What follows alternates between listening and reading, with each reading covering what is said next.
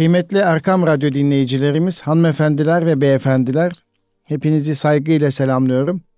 Bütün iyilikler ve güzellikler sizlerin ve bizlerin olsun inşallah. Bendeniz Nuri Özkan, İstanbul Gönüllü Eğitimciler Derneği yani İGEDER'in katkılarıyla hazırlanan Eğitim Dünyası programında yine birlikteyiz.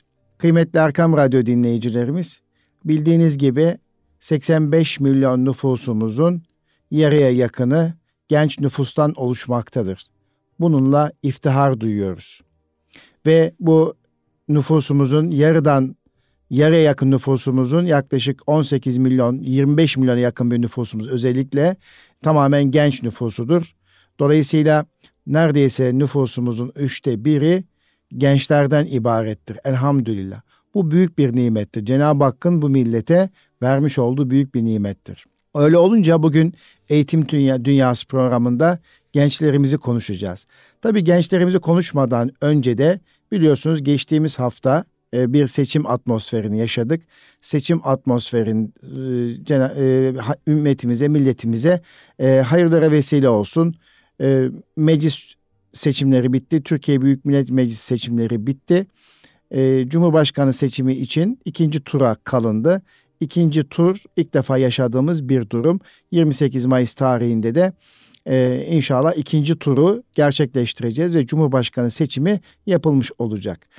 Benim asıl burada konuşmak istediğim mevzu bahis şudur ki e, seçim sonrası bazı umduğunu bulamayan e, siyasi partilerin e, mensupları e, 6 Şubat 2023 tarihinde meydana gelen e, asrın felaketi olarak nitelendirdiğimiz deprem neticesinde deprem bölgesinde yapmış olduğu iyilikleri başlarına kakarcasına e, bu iyilikleri hatırlatarak işte o bölgeden yeterli oy almadıklarını iddia ederek yapılan söylemleri, paylaşımlar gerçekten milletimizi derinden üzmüştür.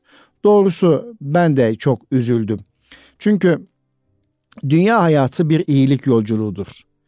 Aslında kim iyilik yaparsa ona yaptığın on katı vardır. Yani Cenab-ı Hak ayet-i kerimesinde Yüce Rabbimiz buyuruyor ki kim iyilik yaparsa ona yaptığının on katı vardır. Kim de kötülük yaparsa o sadece yaptığının dengiyle cezalandırılır. Onlar haksızlığa uğratılmazlar, uğratılmazlar diye buyuruyor Cenab-ı Hak ayet-i kerimesinde En'am suresinde. Şimdi ve iyilik yapmak güzel ahlaktır. Peygamberimiz de öyle buyuruyor. Kötülük ise vicdanını rahatsız eden ve insanları bilmesini istemediğin şeydir. Şimdi kıymetli Erkam Radyo dinleyicilerimiz, dünya hayatı bir iyilci, iyilik yolculuğudur ve kişi yapmış olduğu iyilikten dolayı önce kendisi müstefid olur ve e, ve kendisi müstefid olduğu, mutlu olduğu, saadet bulduğu bir durumla ilgili olarak neden bir menfaat beklentisi içerisine girer? Doğrusu anlamakta zorluk çektim.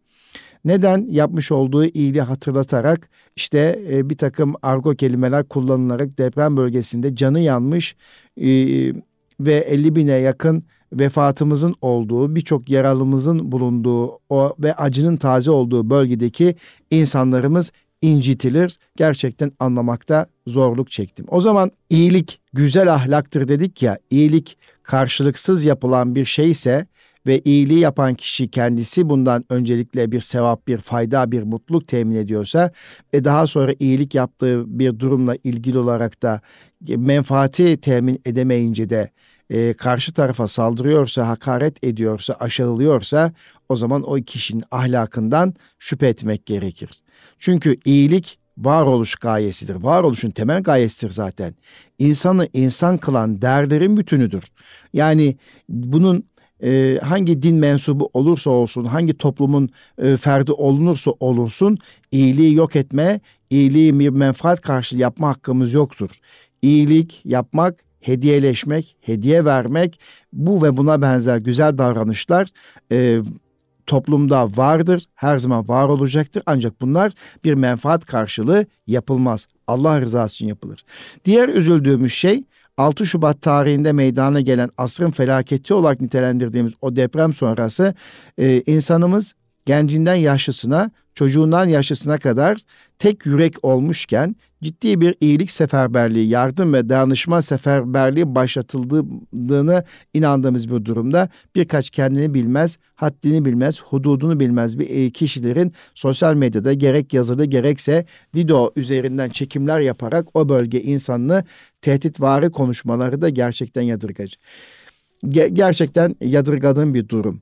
Daha da şaşırdığım bir durum kamu kaynaklarını kullanarak işte e, bazı belediyeler ki belediye e, başkanları seçimle iş başına gelirler ve kamu kaynaklarından vatandaşa hizmet ederler.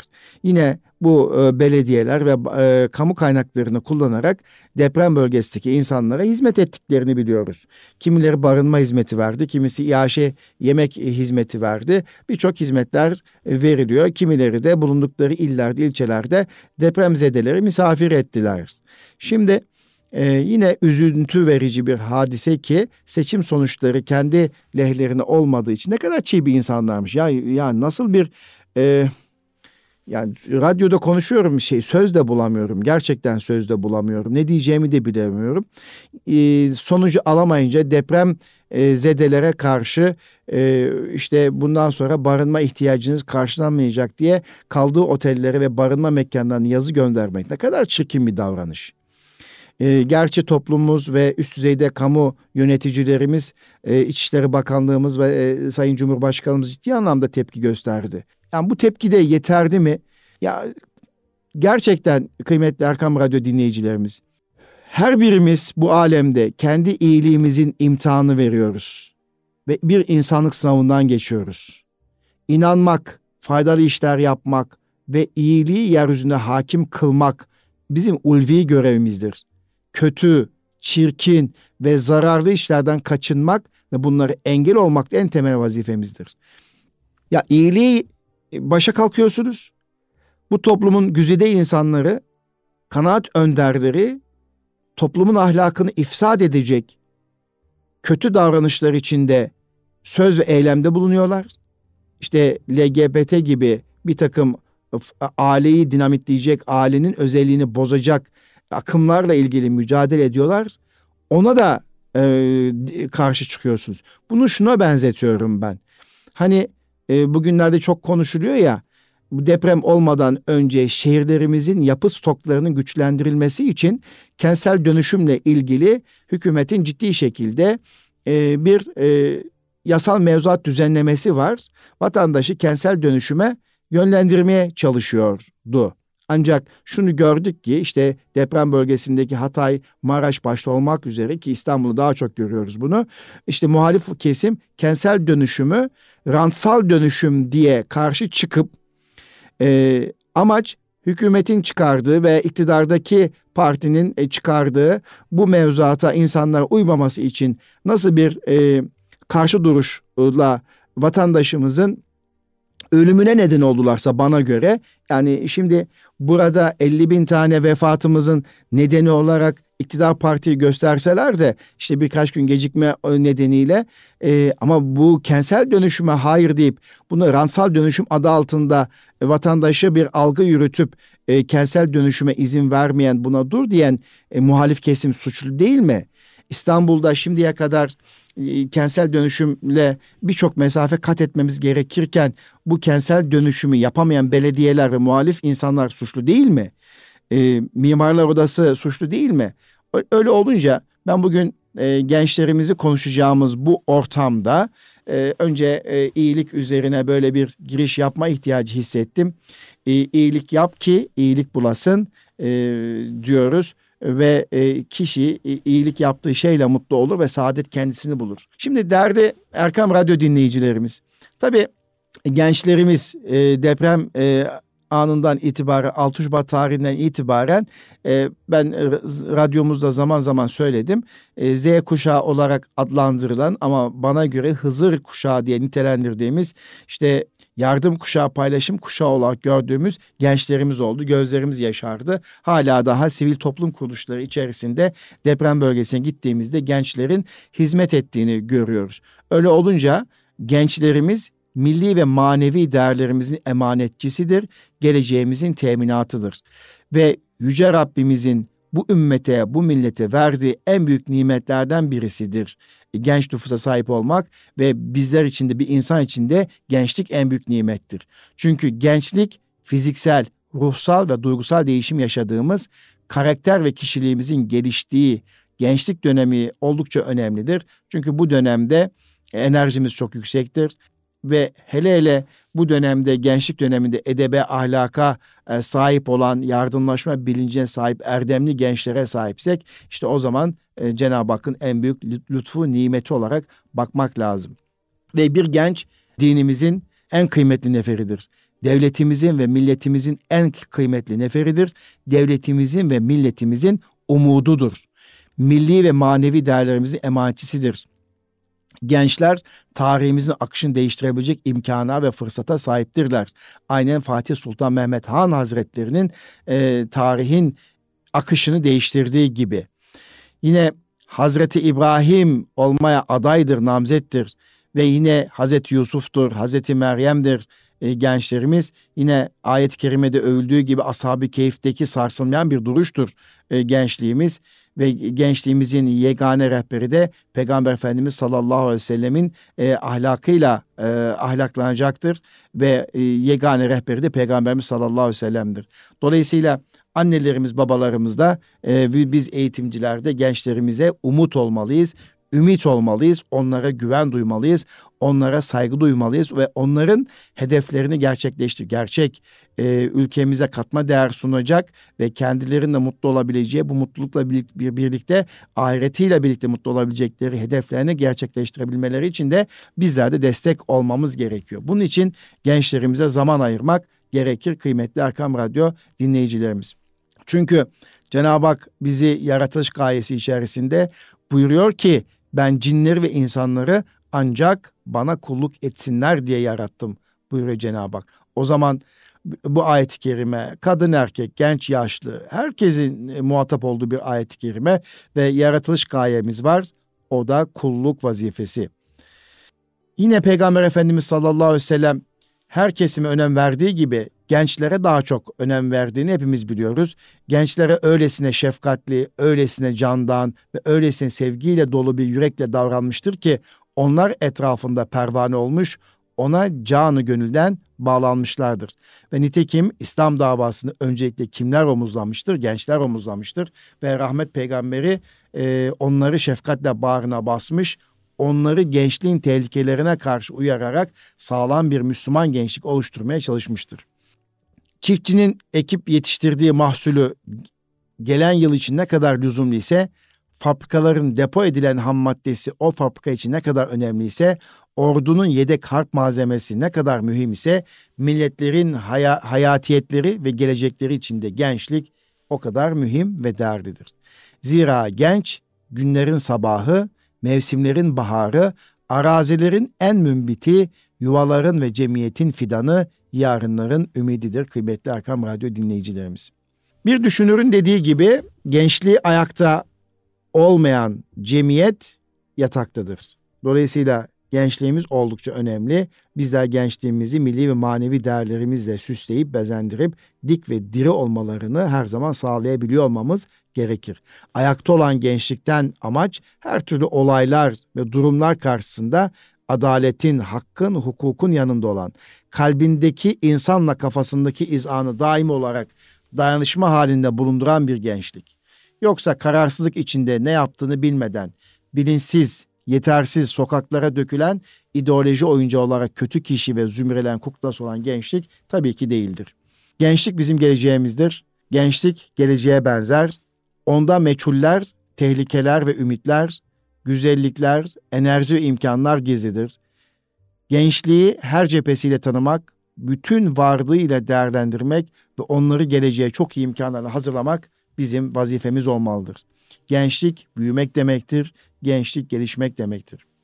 Ve gençliğin tehlikelerinden sakınmamız gerekir. Peygamber Efendimiz sallallahu aleyhi ve sellem e, yine gençler hakkında böyle buyuruyor. Gençliğin tehlikelerinden sakınınız buyuruyor. Dolayısıyla gençlik ve tehlike bu iki kavramı da gerçekten üzerinde durmak gerekiyor. Tabii ki gençlik döneminde zorlukları da var. Hayatın en duygusal dönemini yaşadıkları için bazı zorlukları da var. Gençlerin e, kendi içerisinde, kendi dünyalar içerisinde yaşadıkları zorluklar her daim, her dönem, her devre, her çağda olmuştur. Ancak günümüzdeki yaşam koşulları içerisinde de gençlerimizin e, zorlukları hat safhada. Bunu da biliyoruz. E, gerek maddi organlarının gerekse manevi duyguların çok canlı olduğu bu devrede en kritik ve hassas problemlerle karşılaşılması e, normal ancak bunu da yönetebiliyor olmamız gerekir. Çünkü insanın nefsi kötülüğü emrederken sahip olduğu potansiyel de bu kötülüğü işlemeye imkan veriyor maalesef. Onun için hele hele bugünlerde bu, bu yaşadığımız çağ içerisinde özür dileyerek yaşadığımız çağ içerisinde e, gençliğimizin ahlakını e, bozacak, zihinlerini bulandıracak o kadar uyaranların içerisinde e, imanıyla e, taze kalabilmiş imanını yaşayan, ibadetlerini yaşayabilen gençleri de takdir etmek lazım. Ve ibadetle meşgul olan gençleri tebrik etmek lazım. Peygamber Efendimiz sallallahu aleyhi ve sellem bir hadis-i şerifinde şöyle buyuruyor. E, ömrünü nerede geçirdiğinden, gençliğini nerede tükettiğinden, malını nerede kazandığından, nereye harcadığından, ilmiyle nasıl amel ettiğinden soracağıyla ilgili Peygamber Efendimiz sallallahu aleyhi ve sellemin e, rivayeti var. Dolayısıyla gençliğimizin de e, gençlerimizin de ömürlerini e, bilinçli bir şekilde geçirebilmeleri için onlara yardımcı olmamız gerekiyor. Tabii zor zamanlarda yaşıyoruz dedik. O kadar çirkinliklerin içerisinde e, bir gül misali onları geleceğe taşıyabilmek için de bizlerin e, onlara örnek olması gerekiyor. Onların dinlemek, onlara zaman ayırmak ve onlara e, tecrübelerimizden, deneyimlerimizden e, aktarmak, paylaşmak gerektiğini ifade etmek istiyorum. E, Gençlerimizin durumundan memnun muyuz? E, böyle bir soru sormak isterim. Nereden baktığımıza bağlı. Alemimizde ve etrafımızdaki gençlerimizin durumuna baktığımızda sorumluluklarını yerine getiremediğini düşünebiliriz. Hayal kırıklığına uğradığımızı düşünebiliriz. Ancak e, gençliğimize vermiş olduğumuz yatırım, yapmış olduğumuz yatırıma bakarak e, almış olduğumuz ayırdığımız zamana bakarak bunu değerlendirmek lazım. Gerçekten gençlerimize devlet olarak, millet olarak, basın mensupları olarak, işte basın e, olarak, eğitim camiası olarak yeterince zaman ayırabiliyor muyuz? Tabii gençliğimizin önünde en büyük tehlike, tehdit unsurlarını özenti. Her yönüyle kendi din ve hayat anlayışından uzaklaşarak özenti ve aşağılık psikolojisiyle işte futbolcuya, sanatçıya, artiste, şarkıcıya özenerek bir hayat tarzı belirlemeye çalışan ve bunları taklit eden gençlerimiz var mı? Tabii ki var. Bunları görüyoruz, farkındayız. Bununla birlikte kendi değerlerine bağlı olarak e, teknolojiyi, sanatı, edebiyatı, siyaseti yapmaya çalışan gençlerimiz de var. E, işte bu ikisi arasında e, sağlıklı bir tercih yapabilmeleri için onların önüne model şahsiyetleri koymamız gerekiyor. Her alanda, her değerde model şahsiyetler koymamız gerekiyor. Burada hemen şairimiz Mehmet Akif Ersoy'un şu mısraları aklıma geldi. Göreceksin ki bu millete fazilet en uzun, en derin köklere yaslanmada hem sonra onun. Bir mübarek suyu var hiç kurumaz, dini mübin, hadisat etmesin oğlum seni asla betbin.'' İki üç balta ayırmaz bizi mazimizden. Ağacın kökleri madem ki derindir cidden. Bu cihetten hani hiç yılmasın oğlum gözünüz, sade garbın yalnız ilmine dönsün yüzünüz. O çocuklarla beraber gece gündüz didinin, giden 300 senelik ilmi sık elden edinin. Aynı menbaları ihya için artık burada kafanız işlesin oğlum, kanan olsun arada diyor Mehmet Akif Ersoy. Evet, e, özentiyi aşabilmenin yolu da gençlerimizin din ve ahlak eğitimini daha güçlü kılmamız gerekiyor. Burada din ve ahlak eğitiminin yetersizliğinden de bahsedebiliriz tabii ki. E, bu konuda din ve ahlaki bütünlüğe sahip olan model şahsiyetler arttıkça, gençlerimize ağabeylik, ablalık e, yaptıkça e, ve e, İslami e, değerlerin toplumda nasıl huzur getirdiğini yaşayan o güzel güzel insanlar fark ettirdikçe tabii gençlerimizin de o tarafa doğru yönelişleri olacaktır. Zararlı alışkanlıklardan kesinlikle gençlerimizi korumak gerekir ve zararlı alışkanlıklar ne olduğunu gençleri küçük yaştan itibaren fark ettirmek gerekiyor ve onlara faydalı alışkanlıklar e, kazandırmak gerekiyor. Spor, sanat, e, kitap okuma ve anlamlı meşguliyetler oluşturarak bir dava yükü yüklemek gerekiyor. E, bir e, vizyon, bir mefkure yükleyebildiğimizde ve faydalı alışkanlıklar kazandırabildiğimizde topluma da katma değer sağladıkça eğer toplum olarak bizler de onları motive eder, onları taltif eder, alkışlarsak o zaman zararlı alışkanlıklardan uzak duracaklardı. İşte e, adlarını almak istemiyorum. Birçok zararlı alışkanlıklarını kurtarabildiğimizde işkiden, e, kumardan ve diğer kötü alışkanlıklarını kurtardığımızda gençlerimize sahip çıkmış oluruz inşallah. E, bunun için toplu bir mücadeleye ihtiyaç var. E, gençlerin sağlığını bozucu e, en temel alışkanlıklarından uzak tutabilmek için de hepimizin ciddi bir mücadele etmesi gerekiyor. Uyuşturucu, sigara kullanımı liselere kadar inmiş durumda. Hatta ortaokula kadar indiği söyleniliyor. Bu konuda anneler, babalar, öğretmenler, eğitimciler e, örnek olmalı. Bir kere öğretmenler çocukların önünde, anne babalar çocukların önünde bu tip alışkanlıkları varsa kullanmamayı tercih etmeliler diye e, ifade etmek isterim yine gençlerimizi heva ve heveslerine uymalarını kolaylaştıracak e, sosyal medya erişimlerinden uzak tutabilmek için e, neler yapabiliriz? E, işte bugünlerde duyuyoruz işte özgürlük diyorlar. E, özgürlük dediğin şey senin beden, beden, ruh ve ahlak yapını bozuyorsa, toplumun beden ve ruhsal yapısını bozuyorsa, toplumu oluşturan bireylerin beden, ruh ve fiziki özelliklerini yaratıcılık e, yaratıcı fıtratını yaratılış hikayesini bozuyorsa daha doğrusu e, o zaman onlardan uzak tutmak gerekiyor. Uzak tutabilmek için de yine herkesin mücadele etmesi gerekiyor. Herkesin bu konuda aynı düşünmesi gerekiyor ki gençlerimizi koruyabilelim. İşte bu çerçevede zararlı görsel ve yazılı medya yani gerçekten gençlerimizi şiddete, mafyaya, ahlaksızlığa, inansızlığa, kişiliksizliğe ve e, uyuşturucuya ulaşmasını sağlayan ve bunun özenti hale getiren medyadaki e, bu zararlı görsellerden uzak tutabilmek ve medyanın da bu konu dikkatli olması gerekir. E, kötü e, emelli olan insanların e, sosyal medya üzerine yapmış olduğu bu paylaşımları da e, önlemek için de devletin yetkililerinin çok uyanık olması e, gerektiğini düşünüyorum. Çünkü her türlü ahlaksızlığı normal gibi yayınlayan medya gençleri günaha ve sapkınlığa ittiğini hepimiz görüyoruz. Gençlerimizi zararlı yayınlardan uzak tutabilmeliyiz. Faydalı yayınlara ya da çeşitli sportif etkinliklere, sanatsal faaliyetlere yönlendirmek suretiyle onları bu zararlı ilişkilerden, ortamlardan uzak tutabiliriz. E, öyle olunca da e, faydalı alışkanlıklar kazandırmak için çaba sarf ederken de kitap okuma alışkanlığını da en üstüye çıkartmak gerekiyor. Dünyayı yöneten kalem, mürekkep ve kağıttır diyor bir e, düşünür. Öyle olunca çocuklarımızın e, çocuklarımıza bilgi birikiminin ve sözcük dağarcığının gelişmesi, kültürlerinin artması için de onlara kitap okumayı kazan, e, sevdirmek ve kitap okuma alışkanlığını üst düzeye çıkartabilmek için de gayret gerekmek e, gayret etmek gerekiyor ve bu konuda da üzülüyorum tabii. Yani bu konuyu nasıl e, yukarıya taşıyabiliriz okullarımızda görüyorum. Çocuklarımızın kitap okuma alışkanlıklarının biraz e, zayıf olduğunu veya eksik olduğunu görünce de üzülüyorum. Bakıyorum toplumda da hepimiz aynı özellikleri e, taşıyoruz. Yani gerçekten kitap okumayı sevmiyoruz veya e, yeterli kitap okumuyoruz öyle söyleyeyim. E, çünkü Cenab-ı Hak Kur'an-ı Kerim'de demiyor mu? Estağfirullah Yüce Rabbinin adıyla oku diyor Alak suresinde.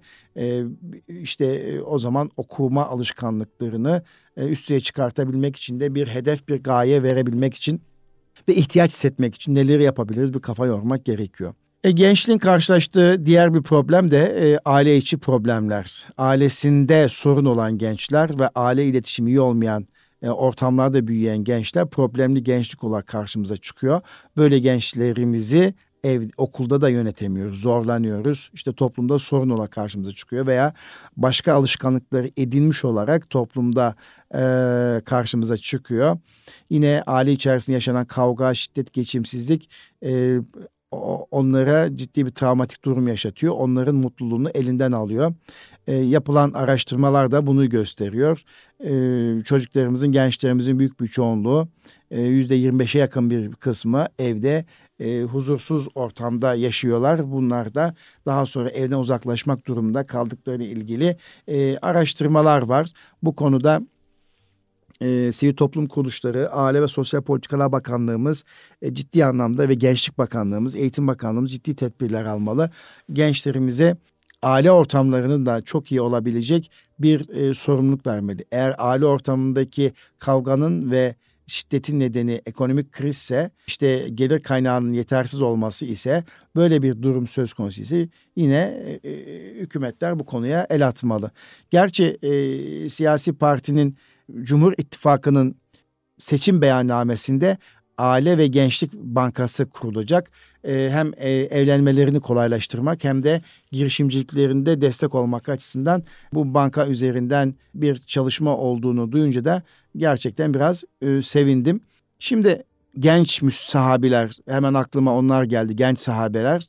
Genç yaşta İslam'ı kabul edenlerden Hazreti Ali radıyallahu anh 10 yaşında, Zeyd bin Harise 15, Abdullah bin Mesud ve Zübeyir bin Avvam 16 yaşında İslam'ı kabul ettiler. Talha bin Übeydullah, Abdurrahman bin Avf, Erkam bin Erkam ve Saad bin Ebi Vakkas 17 yaşında, Mus'ab bin Ümeyr de 18-20 yaşlarında İslam'ı kabul ettiğini düşünürsek ve bunların genç yaşta İslam'ı kabul ettikten sonra da birçok hizmetlerini şöyle hatırlayacak olursak e, özellikle bunların arasından İslam'ın Mekke ve Medine dönemlerinde ve Hazreti Peygamber sallallahu aleyhi ve sellem vefatından sonraki dönemlerde çok önemli e, görevler üstlendiğini düşünecek olursak aslında gençlerimizin bu ülke için zamanımızın gençlerinin de bu ülke için neler yapabileceğini tahmin etmek mümkün. Ee, işte geçtiğimiz haftalarda Teknofest'e gittiğimizde, Teknofest'in altıncısı düzenlenen Teknofest'e gittiğimizde de oradaki gençlerimizin ülkenin gelişimine, muasır medeniyetler seviyesine çıkması noktasında e, ve ülkemizin e, kaderine yön verecek teknolojik imkanları buluşlarla ilgili sunumlarını dinlediğimizde de ümit var oluyoruz. Tabii gençliğimizi hem maddi hem manevi iki boyutta yetiştirmek gerekiyor. Ee, hem dünyalık hem ahiretini iki yani e, iki cihanda mutlu olabilecek şekliyle hazırlayabilmek için de gayret göstermek gerekiyor. Bunun için okullarımızda işte imam okullarında, proje okullarında, liselerimizde e, din kültürü ahlak bilgisi öğretmenlerimiz başta olmak üzere aslında bütün öğretmenlerimiz yani önce güzel bir ahlak sahibi gençlik sonra e, dini vecibelerini yerine getiren bir gençlik ve e, daha sonra bununla birlikte topluma içtimai kulluk vazifesini yapan bir gençlik olarak böyle adımlamak isterim. İşte bir çağ açıp bir çağ kapatan Fatih Sultan Mehmet Han Hazretleri de genç olarak e, örnek gösterilebilir. Küçük yaşta itibaren tahta geçti. İkinci kez tahta geçtiğinde de 21 yaşında İstanbul'u fethetti. Bir çağ kapatıp bir çağ açtı. Öyle olunca hayatımızın en önemli dönemleri gençlik. Bu dönem insan hayatının gelecekte alacağı durumu büyük ölçüde etkiliyor e, ve insan geçimini sağlayan, insanın geçimini sağlayacağı bir ortamda hem genç olup hem Allah'ın rızasını gözeterek insanlara faydalı işler yapabilecek halde olabilmek büyük bir nimet. Peygamber Efendimiz sallallahu aleyhi ve sellem de şöyle buyuruyor hadis-i şeriflerinde. Hazreti Ebu Bekir, e, Hazreti Ebu Hureyre özür diliyorum. Hazreti Ebu Hureyre radıyallahu anh anlatıyor. Resulullah sallallahu aleyhi ve sellem şöyle buyuruyor. Yedi kişi var. Allah onları hiçbir gölgenin olmadığı kıyamet gününde kendi gölgesinde gölgeler. Kim onlar? Bir adil yönetici. İki, Allah'a ibadet içinde yetişen genç. Üç, tekrar dönünceye kadar kalbi mescide bağlı olan kimse. Beş, Allah için birbirlerini seven, Allah rızası için bir araya gelip Allah rızası için ayrılan iki kişi. Altı, güzel ve makam sahibi bir kadın tarafından davet edildiği halde ben Allah'tan korkarım deyip icabet etmeyen kimse. Yedi, Allah'ı tek başına zikrederken gözlerinden yaş boşanan kimse. Evet bu yedi kişi var ki Allah onları hiçbir gölgenin olmadığı kıyamet gününde kendi gölgesinde gölgeler dediği bu hadis-i şerif içerisinde Allah'a ibadet içinde yetişen evet. Yine Peygamber Efendimiz sallallahu aleyhi ve sellem buyuruyor. Allahu Teala yaşından ötürü bir ihtiyara saygı gösteren gence yaşlılığında hizmet edecek kimseler lütfeder. Bundan dolayı kıymetli Erkam Radyo dinleyicilerimiz gençlerimize Mus'ab bin Ümeyr'i de hatırlatmamız gerekir. O zengin genç sahabi iman ettikten sonra bütün malını Allah yolunda harcadığı için ölümünden sonra kefen parası bile kalmamıştır. İşte örnek bir genç.